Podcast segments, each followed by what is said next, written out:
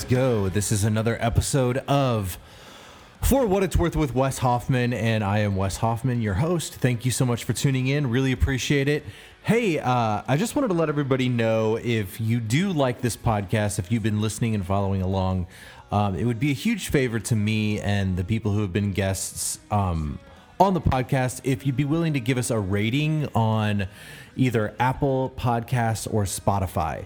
Uh, that'll just help us, you know, get a little bit more visibility and continue to grow and uh, keep going with this thing. So, uh, yeah, definitely do that if you want to. If you don't, that's totally fine too. So, uh, but thank you if you do. so this episode is with um, Tony from a band called Versus the World, and this is really cool because uh, I had found out about their new album that had come out on Spam Radio or Spam Records, SBAM. I call it SBAM. I don't know if it's spam or not, but um, I have been listening to it for the last couple of months, and I really, really like this record a lot. Um, so I have been listening to it, and then Brent from Taken Days said that he knew these guys and he kind of put in a good word for me. And now uh, we're having one of the guys on our podcast. So this is really cool. I it was great to talk to Tony, hear a little bit about the history of their band, but also the process of writing this record. Which, if you are a pop punk fan, I would definitely recommend checking this out. Um, I know that this band has been around for a little while, but I'm just now hearing about them. So this is a really cool album and it's just has it has all the elements from pop punk and punk rock that you would like it has awesome guitar solos and you know it has the fast punk beats and cool melodies and stuff but the way that the songs are kind of structured and the way that the singer sings is just different than any pop punk band that I've heard before. So um, I hope you guys dig it. Uh, it's versus the world, and the the album is called the Bastards Live Forever, and the record label is SBAM Records, S B A M, and they're based out of Austria. So Tony talks a little bit about that and and their their how they uh, connected with SBAM and uh, a whole lot more too. So thank you again for tuning in. I hope you guys enjoy this episode with Tony Caraffa from Versus the World. Wherever you are, you're doing fine. I traveled of this earth. For what it's worth, Recording now, so I'm here with Tony. How do you pronounce your last name? Caraffa. Caraffa. Okay, that's what I thought, but I didn't want to like fuck it up too bad at the beginning. So, um, from Versus the World, how you doing, man? I'm good. How are you? Thanks for having me. Uh, yeah, absolutely. Thanks for doing this. I'm I'm stoked to have you guys. Um, if you haven't noticed, um, I've been singing your new album's praises. Uh. Yeah, dude. I mean, seriously. I I mean, I I had heard of Versus the World. I think way back in the day. Like, um, your first album was like 2005, right? Yeah. Okay, cool. Because I remember hearing the name, and um, you know, I, I I just don't ever think I got around to like listening to you guys, or um, you know, I just I don't really remember like hearing something that really like struck a chord with me. Um, but this album, um, I I can't even remember. Somebody posted about it, and I heard a clip, and I was like, man, this is so awesome. And I went down this rabbit hole, and now like your album is literally like my favorite one of my favorite albums that's been put out this year so um, i'm loving it dude Awesome. That's super cool, man. Thank you. thank you for your riffs Yeah. so yeah uh, tell me uh, yeah and, and you guys uh, chris uh, flippin from lagwagons in your band too and I, I didn't know that either Yeah, you know, so this album that we just made, um, we had, you know, Chris Flippin has been in the band. He's been in the band longer than I have. I joined the band in 2012. okay Uh, and I actually joined uh, initially as uh, a fill-in for Chris because the, the band had got back together and put out a new album, which was uh, "Drink, Sing, Live, Love," in 2012, and they were starting to start to get up and do some touring again. Uh, but you know, Chris was busy with Lagwagon, so um, uh, they reached out to me and and and uh, were looking for someone just to fill in uh, when Chris was busy with Lagwagon. But then I. Uh, I just kind of weaseled my way in there and stuck around. you know, I, I, I really hit it off with Donald in the in the beginning, and then him and I have, have become very close. But yeah, on, on this new album, we have Chris uh, on the on guitar. He's been on the last three albums. Nice. Uh, and then we have uh, Sean Sellers. Uh, I, I, you know, I'd say Sean Sellers from Good Riddance, but he's Sean Sellers from Good Riddance, Fully, the Mad Caddies, and I, I can't even name how many bands he's in these days. But Sean Sean played drums on this album, uh, That's so we're happy to have him. He's just a, an awesome dude, an awesome drummer. Yeah, dude. So yeah, that's super cool. And so you're are, you're originally from St. Louis. yeah, Okay, awesome. Yeah. So how did you end up? You're in California now. hmm Yeah, I live in LA. Um, you know, I moved uh, to LA in like 2006. I was 24. Okay. Um, and I, I, I came out here just to, uh, not for music, I came out for work and, and just life and whatnot. But um, the scene in California, uh, is, it's just, it's, there's just so much going on um, in a way that I just, I just started, I just found an avenue. You know, people just were like, oh, I heard you play the guitar. You, you, you know, check out my band. You want to play?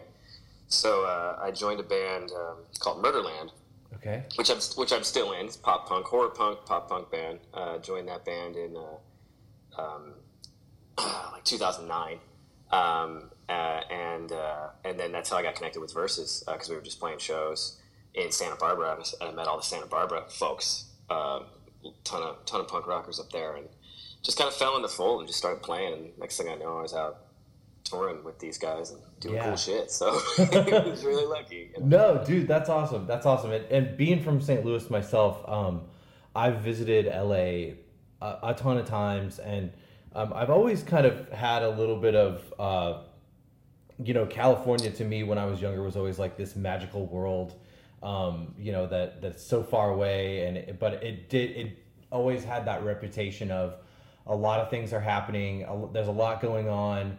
Um, you know, like I think me and my band, me and uh, the guys in my band, when I was way younger, we were like, dude, if we could just get out of Cal, out, out to California, we'd make it. You know what I mean? Yeah. Um, but I, I do feel, um, you know, living in St. Louis and then going out.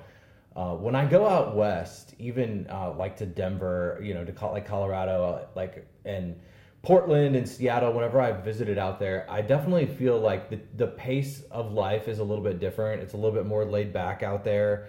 It's a little bit more chill, but it also feels like there's a lot of like more possibilities of things happening out there. I don't know why. It's just like a general vibe that I get when I'm out there. Yeah, I mean th- that's kind of funny that you have that that perspective, um, but maybe that's because you you come from more of a pop punk background or or whatnot. Because uh, you know, growing up in St. Louis, I was playing metal bands. I was I was playing metal and uh, and like hardcore bands, late '90s, early 2000s, and like I had no interest in California. Like, it, it, like to me, I was like, I don't know, man. LA, it's it's kind of a cesspool. Fuck that. And you and you get this kind of like rough and tumble attitude growing up in a place like St. Louis. Yeah. Um, kind of like an East Coast city where it's like, fuck that shit. Like I'm true to my true to my roots and whatnot. Um, so I, I had no interest in it really, and then I just had kind of a job opportunity, and I moved out. And after uh, after a little while being in LA, I was like, you know, this is pretty fucking rad because the sun's shining all the time. Yes, you know, yes. like I just I couldn't. I got to a point uh, right after I graduated college where I was like, I cannot do another St. Louis winter. I just can't do it. Like something's got to change. dude that Uh, yeah that's and and now man even even the heat in the summer like um it's been maybe a few weeks ago now but dude it was like uh it was like over 100 degrees but it felt like it was like 110 or 115 Yeah. outside like it feels so heavy and it just like zaps the energy out of you like just walking from sure. fro- from your car to your front door, or like coming home from work. It's just like I can I need to go take an. I literally would break, break a sweat just from like walking up the steps from the the street to my Yeah, uh, no door. shit. It's like. Uh, it's like just the two extremes, and and I, I every time I've been out to LA, it doesn't really matter what time of year. It's always like, I mean, I know it gets hot, but it's always like Yeah. pretty even keel. So, um, so tell me a little bit about like you know this. I'm I'm really interested in this new album, um, "The Bastards Live Forever," because I've just been listening to it nonstop. Like, uh, and I of course you know I had uh, Brent Waterworth from. Um, Yep.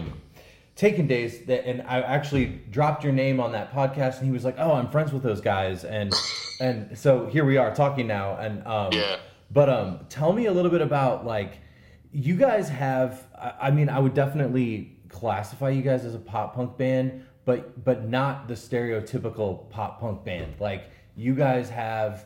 I mean, you've got some of the things like you know the fast punk beats, but like your singer Donald has a, a definitely like a different delivery. He's got a, like a lot of uh, vibrato and and and you're you know you guys have a little bit more of the technical elements. Like there's definitely some shredding and and some really cool riffs, but like some really beautiful sounding stuff on like um you know and, and you guys play in six eight sometimes too. So. Uh, Yeah. you mix it up. yeah. So tell me, I'm just kind of interested in knowing a little bit about like what the writing process was with this album and, and just kind of everything from from front to back. I want I want to know everything about this album, Tony. All right. Well, let me start at the beginning. Well, no. So that's interesting because um, you know we, we do get classified as a pop punk band. We usually get thrown in that bucket or skate punk uh, because I, I think it's got a lot to do with where we come from uh, in Santa Barbara and in California. But also, you know, the, the founding members of the band, uh, Donald and Mike Davenport, founded the band. Uh, and Mike Davenport was the bass player in the Ataris, and he's actually um, doing some work with them again. yes. So okay, I knew you that. know, yeah. we, we kind of get we got kind of got put in that pop uh, pop punk bucket, um, and we still are considered that. We get lumped in with a lot of fat wreck bands. Um, but you know, Donald's influences are, are, are so varied. Mine as well, but Donald being really the core uh, member of the band, his influences are really varied, and, and that's what he'll say to you. He, he, he doesn't really listen to a whole lot of pop punk, and he'd, he'd say his influences are uh, a lot of classic, um, you know, a classic uh, soul and rock and roll and stuff that he he uh, he got from his mom. Um, so he would love to talk about that. So just kind of more crooner style stuff that he grew up on, which kind of you could hear in his voice, Yeah. uh, in the way in the way he thinks about melody and delivers, um, is more of like old timey crooner, and and and that's um, you know, so, so some of his favorite bands are like uh, Smoking Popes, and Okay. like the Hold the Hold Steady and stuff like that. So our, our, our pop punk influences are there, but they're not so heavy. Um, and then I come from, as I mentioned, I come from like a metal background. I played in metal bands in St. Louis, and um, I didn't get into pop punk until I moved to California. Uh, I actually hated pop punk until I moved to LA, and then was like, oh, this is kind of cool. You know, started listening to some of that with with more melodic melodic stuff going on. So that really opened opened my myself up to uh, major keys. Let's just put it that way. It's like, oh, uh, you can uh, write write songs in a major key and, and have it still still be cool. So, um, you know, so when we when we came to wrote this write this record, uh, I, I Donald and I wrote Homesick Road Sick in 2014, and when we went to make that record, it was let's make a pop punk record, like straight pop punk, simple, catchy, energetic, and that was our intention. Uh, when we got to this new album, like it was a complete blank slate because we hadn't we hadn't been doing anything in a while. Uh, we were on kind of a hiatus. Um, Donald had kids, I had kids, uh, so we hadn't been doing much. We we wrote a little bit in 2017, but scrapped it. Um, but then it was the beginning of COVID, man. It was like April of 2020. We're all s- stuck in quarantine, and Donald's like, "Well, maybe we should write some songs. We got this time. What should we do?" So uh, we we brought in uh, Pat Solon, uh, also from Murderland, and one of my best friends. We brought in to help to, to play bass and, and help us write some stuff. And the three of us started working. But it was uh, actually really kind of a cool process in that. Uh, um, you know, we were. I live in LA. Donald lives in Santa Barbara. We're nowhere near each other, and it was like peak, peak COVID. So we weren't getting in rooms like we used to do, right? Like Yeah. usually, you, you know, all of my experience writing music, you get in a room, you just start jamming stuff, and like nobody can hear what anybody's doing. Like you kind of have a sense of what a song is, but you're not sure. And then I don't know if this happened to you. You go in the studio, you start recording parts, and you're like, "Well, this doesn't work." right. Oh, why did I write this guitar part? It doesn't even make sense, but I couldn't hear it in the room because it was just a bunch of noise. So uh, for this process, we we just I honestly just used GarageBand. And I was like, oh, let me uh, let me try to see if I can figure out GarageBand. Um, started using that to track demos, and I was able to learn how to to, to track out my own drum parts.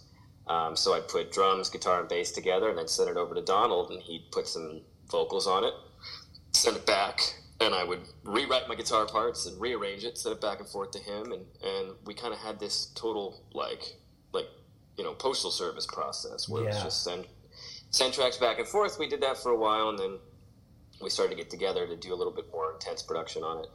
Um, but conceptually, we, we had nothing. It was like, uh, for me, uh, you know, all of a sudden you've got all the time in the world because you're in quarantine and, and you don't have much to do. So it was like, I'm just going to write music every day. And I've got no intention of writing anything in particular. Just, just write what I think sounds cool. And I was like, I'm just going to throw a bunch of shit at the wall and send it out to the guys and see if they like it. Um, and if they think it fits versus the world. And it, and it turns out they did. And we just, between working on things back and forth, like the songs really start to take shape once Donald puts himself on it. Like it, it totally takes a different shape. And, and we really just put so much time into writing and rewriting and rewriting that we had just fully fleshed out demos before we even engaged uh, our producer to make the album. So it, it was really nice. It, it, it, uh, it was a completely different experience than I've ever had before writing. Yeah, I, I love that, man. Um, I I was totally the same way. I totally know what you mean when you kind of like you get into a room and and everybody somebody has an idea for a riff and you know you're looking at the drum and you're kind of like I'm thinking like a bucat bucat bucat. You know, you're kind of like you mouth it out to them like mouthing out like this. yeah. And, dr- and drummers love that, don't they? yes, yes.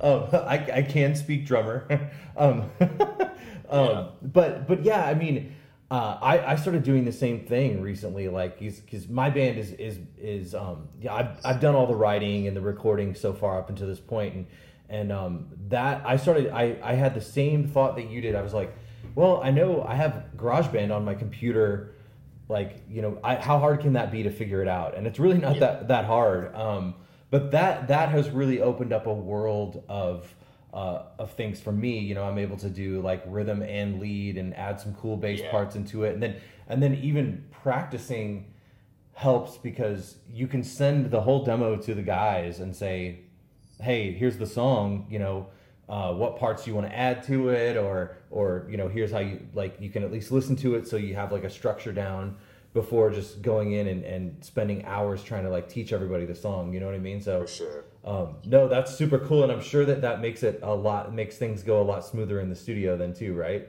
Yeah, and that's exactly what it was. Like, I, I, I kind of used this as an opportunity to, to, to correct some of my, my faults in the previous record.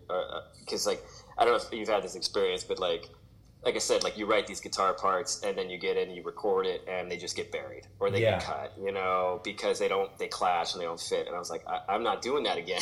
and so we were able to take this approach, like, okay, when you're putting a song together, think about how it's constructive and, and think about what where the where the listener's supposed to pay attention.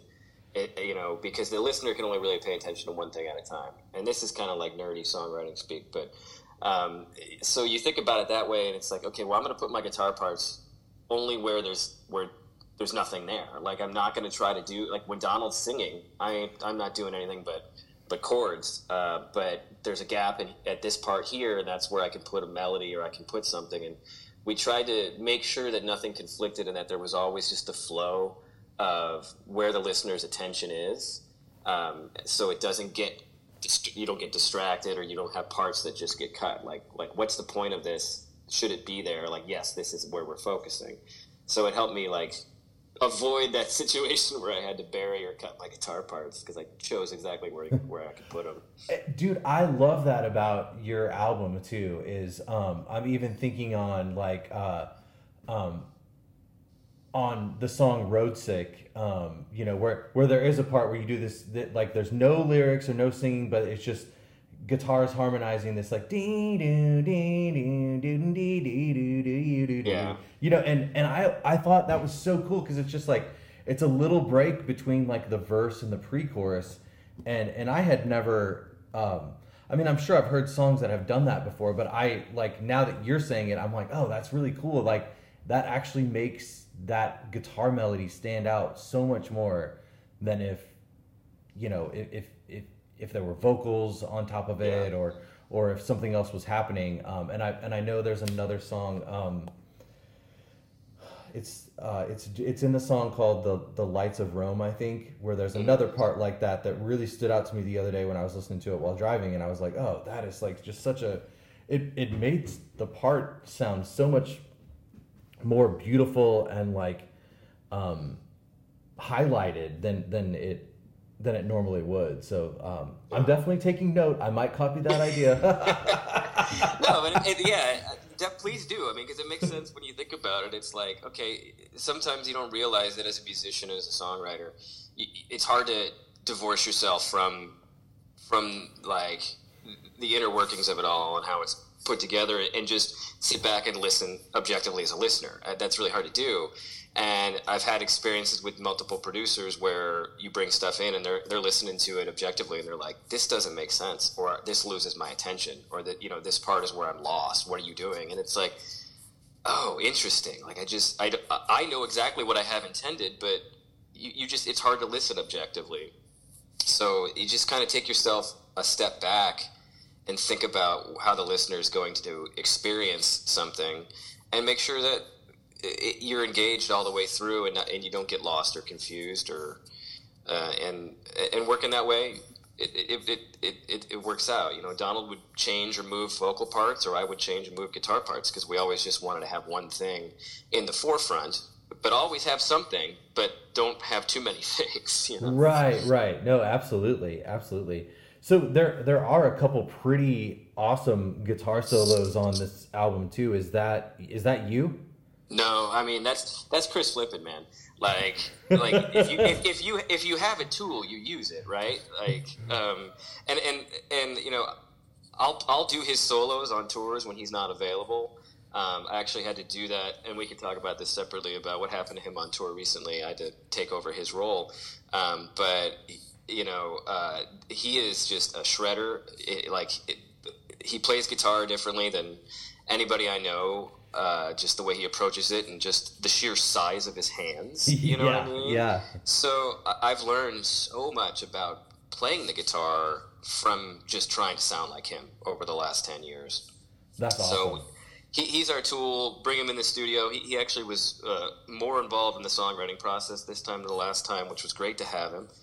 And uh, he was in the studio. It's like, all right, guitar solo, you know, go for it, man. And he would just write it and shred it in the studio. We'd all kind of sit around and, and cheer him on, and he would just do these shredding solos, which is it's just awesome, man. He's, he's, he's a pleasure to have in the band. We're, we're thankful to have him. Oh, dude, absolutely. And and you know, I, I have been keeping up a little bit uh, on what's going on with him, and you know, I just want to send good vibes his way and your way, and and Yeah, man. Lagwagon camp way as well. Um, Yeah, he's doing he's doing pretty good now. They're, he's getting ready to. They've got a, an Australian tour, so he's he's cleared to go. So good, that's good for him. good. Yeah, that's good to know. Um, no, man, I I when I heard the first song, I, uh, there's like just uh, face melting guitar solo in that, and I was like, Yeah. this is insane. I, I was like, Yeah. and and as a guitar player, I'm like, you know, I, I, can't really shred. I'm I'm always trying to learn a little bit more. Um, you know, I like shreddy sounding riffs, but whatever he's doing in some of these solos, I don't even Yeah. know. I, I I would have to really watch him. He would uh, somebody like that. I've I've talked about this on the podcast before. Like, um, you know, with guy people like you know your band and and um, a Wilhelm Scream and Belvedere and Strung Out and like the guys who really do like the technical stuff. I would have to sit down and have someone if someone showed me how to do it, I could do it. I and I could practice it enough to get it like good enough, but um, to sound like the thing. But I can't. I definitely cannot create something like that. Yeah, and, and look, that that's like his ability. You know, I, I recorded some solos on the demos, but I'm very mu- much more methodical um, in the way that I write. And it's like, okay, what do I want to achieve in this solo here? It's gonna I'm gonna do this part here, then I'm gonna kind of shred right here. And you know, it's a little bit more sterile um, in the way that I do that. It's just like the same thing. Like I can play his solos, but I could not just sit there and whip one of those up like he does. Uh, it's just so Yeah. organic. It's so organic. It's so much more rock and roll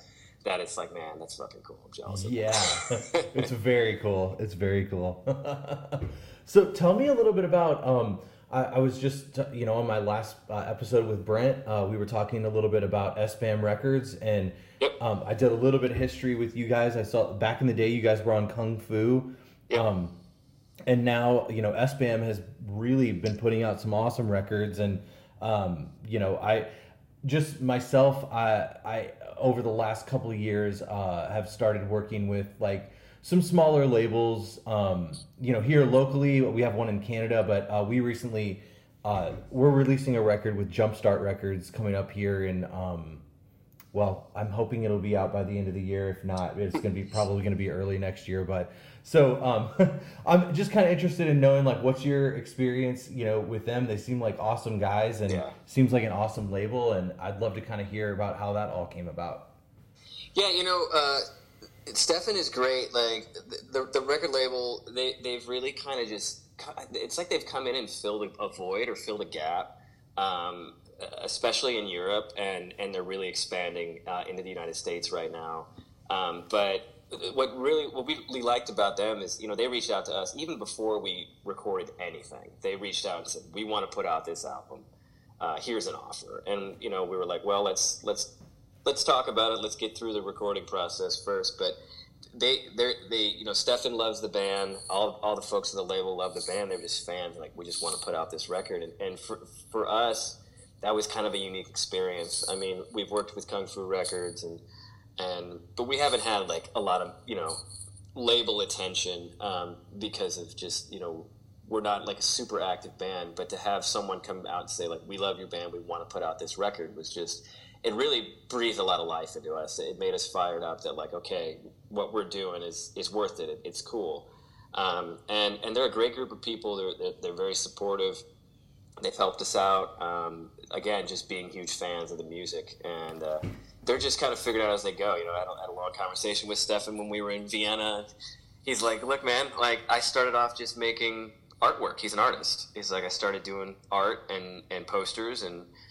uh, tour posters and flyers and stuff and then the label came next and then the festivals came next and we're just it's all diy man it's very punk rock and it's like we're just going to figure it out uh, because we want to support these bands and and we think there's an avenue there to do something so they're they're a, a, you know a label on the rise you know you look at like fat records Yeah, they still do they still do a lot, but they're not they're not signing new bands. You know what I mean? Sure. They're they're kind of they're kind of uh, good where they're at. You know, and it's not you know Fat Mike is is winding down a lot of his things, so it's like.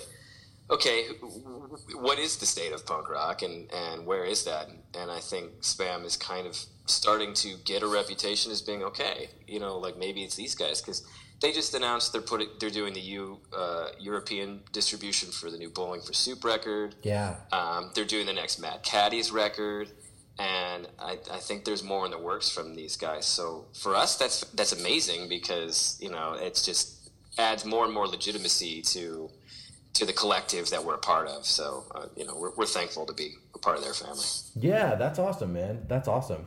What was it? The type of situation like were you were you guys trying to were you reaching out to labels and saying, hey, here's our demos and stuff, or like were- Well, yeah, we went in and actually just made the whole album um, because Okay. in our in our experience, you know, it's like we we had it we had a you know situation with Cameron Webb, and and we're like, let's just go in and make this album, and then we'll shop it because um, it's a little easier than okay, here's the demos. We need you to give us 20 grand to go make the record. It's like, here's a, here's a record. It's in the can. Do you want to put it out or not? Um, and, and, and we shipped it off to some contacts we had at different labels just to see if there was any interest. And um, we just decided that, that SBAM like was the label that was going to really put in the like that that wanted that wanted growth that that was fired up about it like we didn't want someone that was just like yeah we can put it out for you like we wanted someone that's like yeah let's let's create a partnership so yeah, um, they they were the right fit for us. We decided like we just we wanted to go with them because they're because they're growing. You know. Absolutely, absolutely. No, I think that's really cool, and, and that's exactly was, was what my thought thought process was as well. As I, I completed the whole album and got it mixed and mastered, and then started reaching out to a few labels. And I thought, well, if this way, if nobody wants to put it out. Uh, I like I have the record and I'll put it out Yeah. myself. You know what I mean? Like uh, I have it, it's done. And, you know, and if, if if I don't get anybody to bite on it, then then that's cool. But um, I I will definitely say like it. You know, as just some dude from St. Louis that you know is 40 years old and and still playing pop punk. It was really cool to have somebody to be like, you know, hey, I want to put this out. Yeah. Well, listen, I'm some dude from St. Louis, and I'm 41 years old, so we have a lot. Of, we have a lot in common. You know I mean? for sure for sure Do you, do you miss St. Louis? Do you ever come back here, or do you have family? I come back all the time. Yeah, my whole family's there, so I'm I'm back a couple times a year. So Do you uh, miss St. Louis style pizza? St. Louis pizza? Yeah. Do you miss St. Louis? Was that the question? Yeah. Do you miss St. Louis style Yes, pizza? absolutely. Absolutely, I do. That is what that is usually my priority uh, when I go visit my family. It's like I just got to get some St. Louis style pizza. Yeah, man. Um, so yeah, the, possibly the thing I miss the most. I've tried to make it myself, and it's it's tricky. Oh, dude, I can only imagine. I, like, yeah, my, my girlfriend is from St. Peters, Missouri, which is just like you know Yeah. a little bit like across the river, and uh, she she hates Imo's pizza, and I'm like, you grew up here, like what? How do you not like this pizza? And I, I grew up like an hour away in um like in Illinois, you know, and I, I mean I've lived in St. Louis for like almost 20 years now, so like you know I've lived in the area for a while, but I've always loved Imo's pizza, and actually just got a couple days ago I ordered like um, St. Louis pizza and wings, which is like kind of the second rate um, St. Louis style pizza, uh, but it's still good, and and I like it because you can eat like, you know, you don't just eat like two or three slices and then you're full. It's like you can eat like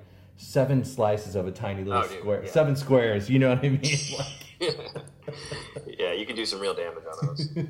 but it's it's always funny because people who aren't who like aren't from St. Louis when you say when you like they try it, I feel like they usually hate it.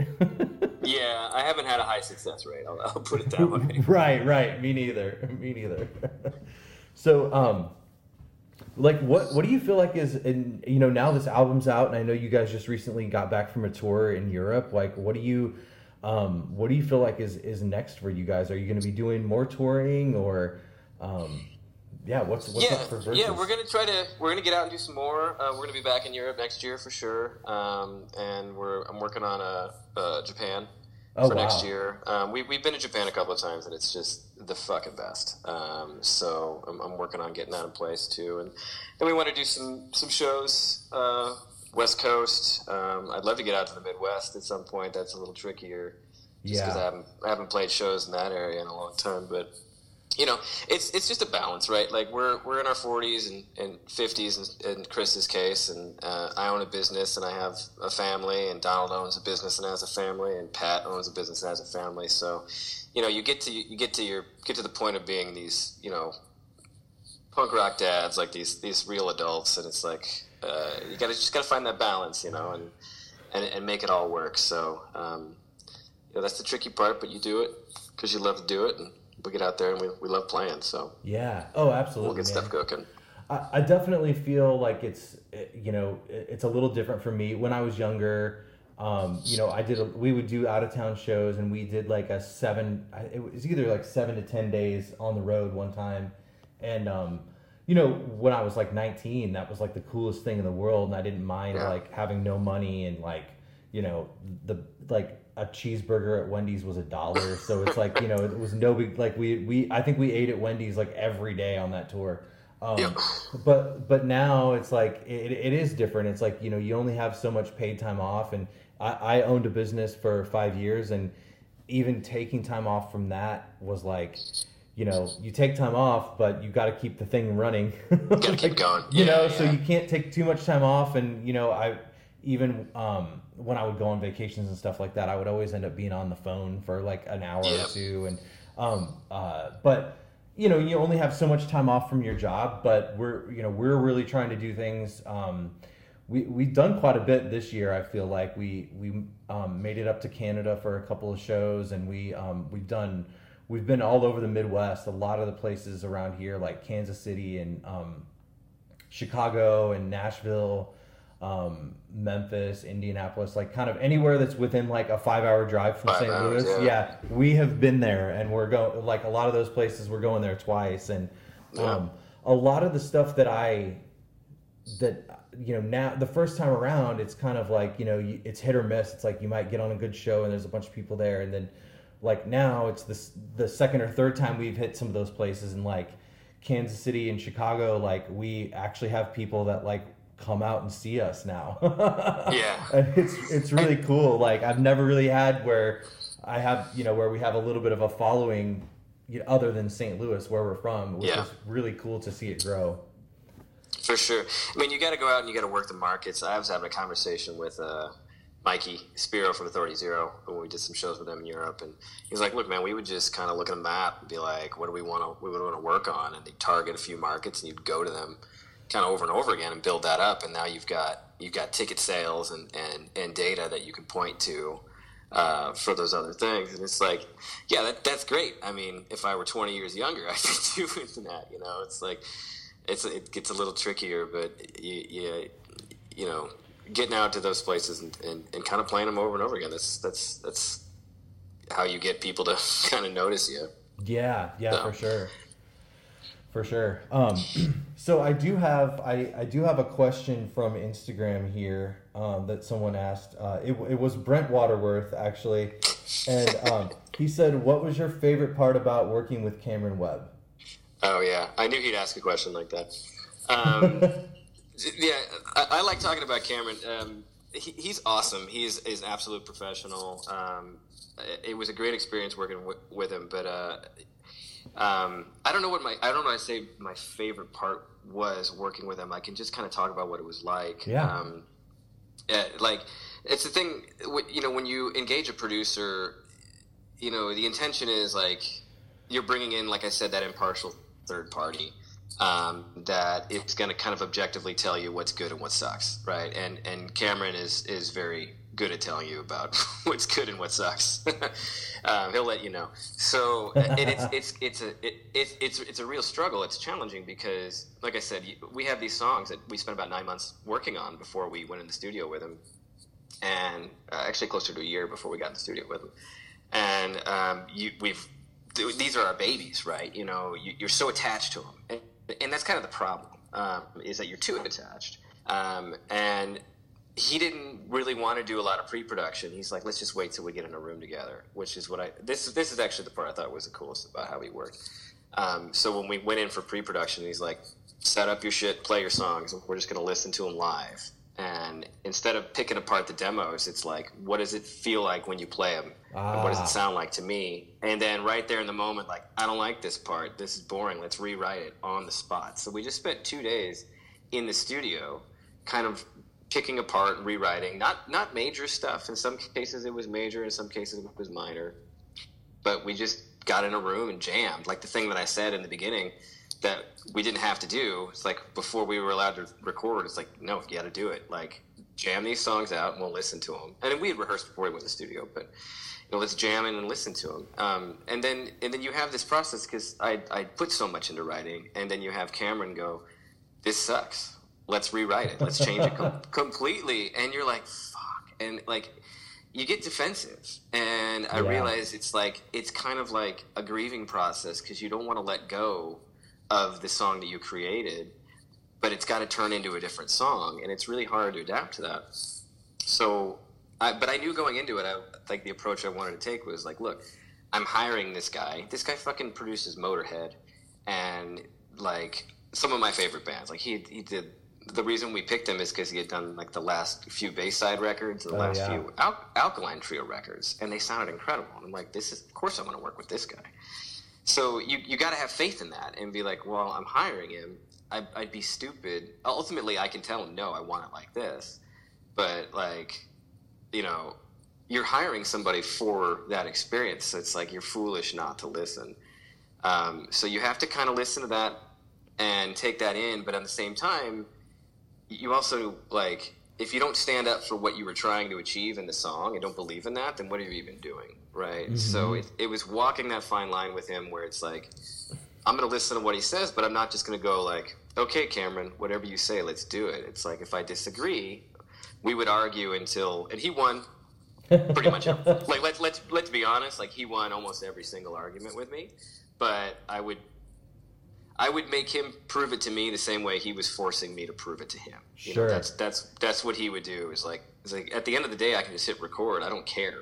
But you know, he'd say he'd kind of he'd kind of say shit and just be like, "Look, i- if you want it to be lame, that's fine. I just want it to be cool." And then you go, "Fuck,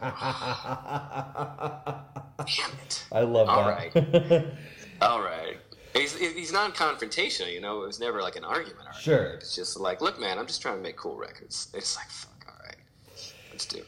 So we had one more question from, um, and we, we've talked about this a little bit on um, uh, a a little bit before already, but uh, from Matt Chapin, best advice for a band just starting to grow legs and wanting to tour more. Um, how would you? What advice would you give to someone who's really just starting out on trying to hit the road? Hit the road, man. Like, God, I wish I had good advice for you. I, I wish I knew the answer to that. Because sometimes I feel like that's us. You know what I mean? Like, no matter what, you always feel like, oh, I'm just kind of starting out and hitting the road.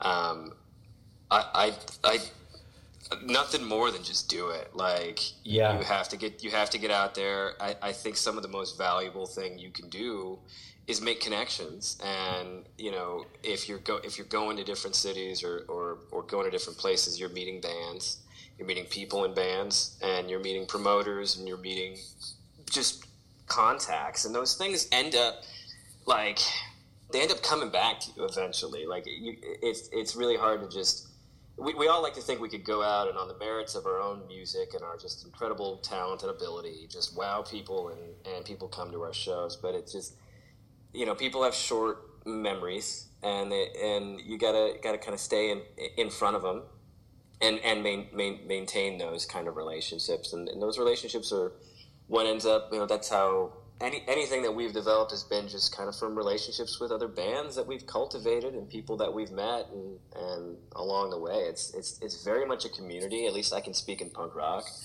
Uh, it's very much a community, and there's it's a small community, you know, and you just you, you, you start if you're if you're a good hang, you know what I mean? Right, like, people right. Like people like having you around and you support, like things start coming your way. So that's that's the that's that's kind of all I've got. That's that's what I've experienced. I wish I wish I had better advice. I just No. I'm still I'm still trying to figure it out myself. You know. totally, man. Totally. I mean, I think um, I I agree with you about the connection part. You know, um, I for for my business that I used to run, I, I was an independent recruiter. Um, so I would help people. You know, I was a middleman between people that were looking for jobs and people who wanted to hire people. Um, you know, and I would I would essentially get paid for either connecting a, a company with a person or or a person with a company, and uh, it was all about just making connections, getting to know people, being kind, being you know, being a cool person to be around, being fun, and and um, trying to be helpful where you can. And um, you know, I've definitely applied that same ethos to the punk rock world. I mean, there's bands here. St. Louis, I have heard people from out of town. I, St. Louis is not hard for local bands to book, but if you're from out of town, everyone has told me that it is so hard to get booked here. And so, Weird. yeah, yeah. So me being a person who knows a lot of the, I know all the venues, like Yeah. you know all the all the venues that you know you need a hundred cap room, like you know we've got three of them here, and and, and Yeah. like I can I can eat, you know I've played all of them, I've booked shows at all of them for other bands.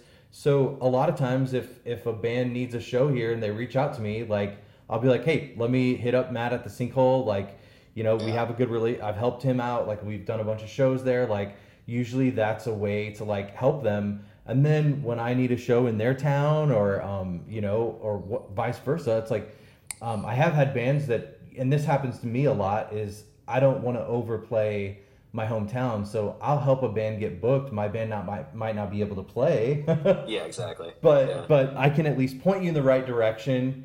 And um, you know, same thing for like uh, Chicago. I mean, a, a, Yeah. a band um, that I got helped get booked here. Um, when I needed a show in Chicago, they gave me they set me up with a couple promoters, and um, by the end of the day, like we had a hold on a venue, and um, I've I've heard Chicago can be pretty tough sometimes too. So like now, now you know, it's one of those things. Kind of what you were saying is now that you kind of get into the the uh, rotation of oh well I know these these promoters in Chicago now it's not that difficult to get it. once you're in you're in is kind of what I'm saying Yeah. Um, yeah, and, and, and that's DIY. You know what I mean? For sure. That's that's how you do it. Um, and you know, the other thing I would say is, is when you're getting out there and you're playing, especially if you're lucky enough to to connect with bigger bands or better bands, or, or even if you're just going to see them, it's like just you you learn so much just by watching what other people are doing um, and and seeing what works. And it's like, why do these bands, you know, a band that's, that's having success, why do they have success? And you go you go watch them, you're like, well, man, they're, they're they this it, it's in their performance or it's in their music or what they do, and, and, and you just kind of learn like, oh, like this is this is what you know, this is what contributes to their success. That's how they play. Absolutely. I, I, I always love like we're lucky enough like we did these festivals in Europe at Brakrock and Punk Rock Holiday and, and going and watching some of some of these bands that I'm friends with and you watch them and you're just like fuck these guys are good and I'm and I'm gonna I'm gonna watch everything they do and steal what I can steal or or, or, or see what they're doing better than I'm doing or my band's doing and bring that back and, and, and try to make improvements based on that.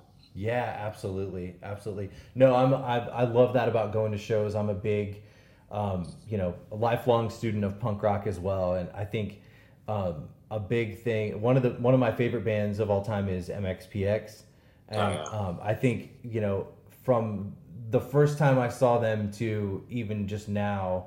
Um, you know, I'm still doing things that I've seen them do on stage. I'm still jumping around and like, Yeah. you know, kind of emulating their stage presence and everything. And um, I don't, I don't think I'll ever stop. Dude, they're just so good, and they get better too. We we did a, a, a short run with them back in 2012. We actually played at the uh, the Ready Room, right okay, yeah. before it closed, right uh, downtown. Uh, Was that the place? The Uh, Firebird, no, it's maybe? Firebird. The, Firebird, yeah. Yeah, uh, I played at the Firebird a few times, and we we played a show with MXPX at the Firebird. It That's was awesome. fucking- It was rad. It was Yeah, so fun. that's sick, dude. Well, Tony, thank you so much for for joining me, man. I won't. Um, I, I, if you don't mind, I, I would I wouldn't mind chatting with you just for a few minutes, like off the record. Um, Yeah, if, sure. If you're if you're cool with that, but um, where but before we before I stop hitting record, um, who do you uh, how how can people find you guys online? Oh yeah, you know Instagram. Um, let me let me make sure. I Yeah, you, versus the world music on Yeah, Instagram. Versus the World Music on Instagram. We're on Facebook uh, as well. We're on Threads, even though I don't really know how to use that yet. You guys do a pretty good Uh, job on there's, on Instagram. You keep the content coming. With, yeah, we do a lot on Instagram. I, I, that's all me. Um, in that, like, I I started really. I was like, okay, how do we look professional, right? Like, that's that's the secret. Is like we're we're totally unprofessional. We're just a bunch of guys, but like, okay, I got to look like we're professional. So I just started again, started watching what other people do. But I got really on tour. I, I would spend about an hour a day in the van, you know, uh, working on putting these Instagram reels together. Uh, just to have some some good content. People were like, "Oh man, your Instagram's good." I was like, "Thanks, dude." Just uh, been working on that pretty hard. Yeah, absolutely, absolutely, man. No, I, I think real reels are where it's at, and um, you know, everybody likes to hear a little bit like, I mean, I do anyway. Remember, like back in the day, you would see. I remember I had an MXPX video actually that was like, um, a little like behind the scenes and had interviews and had just like kind of like a lot of B roll clips of them hanging out, and um, I think people like that stuff, man. I still do. Yeah, yeah. I, I know a lot of people like that, and, and Donald always says like, it's cool to see bands like hang out because like you like to think that all your favorite bands are like are all friends. yeah. Um, and, and that's not always the case, but it's nice when it is. Like when, like when, like a band like will just get together and hang out outside of that. And and Donald really kind of prides himself on that and thinks it's cool because we are we really are just just friends at the end of the day. Like it's the most important thing for us. So yeah, I, I totally agree with you. Like I think people really appreciate like oh these guys actually like each other.